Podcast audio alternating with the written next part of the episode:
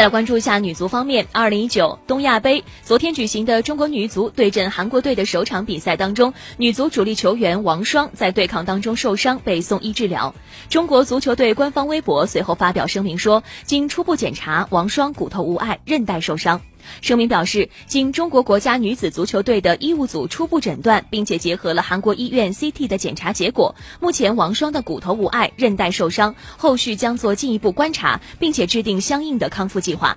昨天在韩国釜山举行的女足东亚杯的比赛当中，中国女足与东道主韩国队经过一番激战之后，战成零比零平。上半场的比赛当中，王霜因为与韩国队的球员发生对抗受伤，表情痛苦，被队医背出场外。中国女足主教练贾秀全赛后表示，王霜受伤的时候感到疼痛难忍。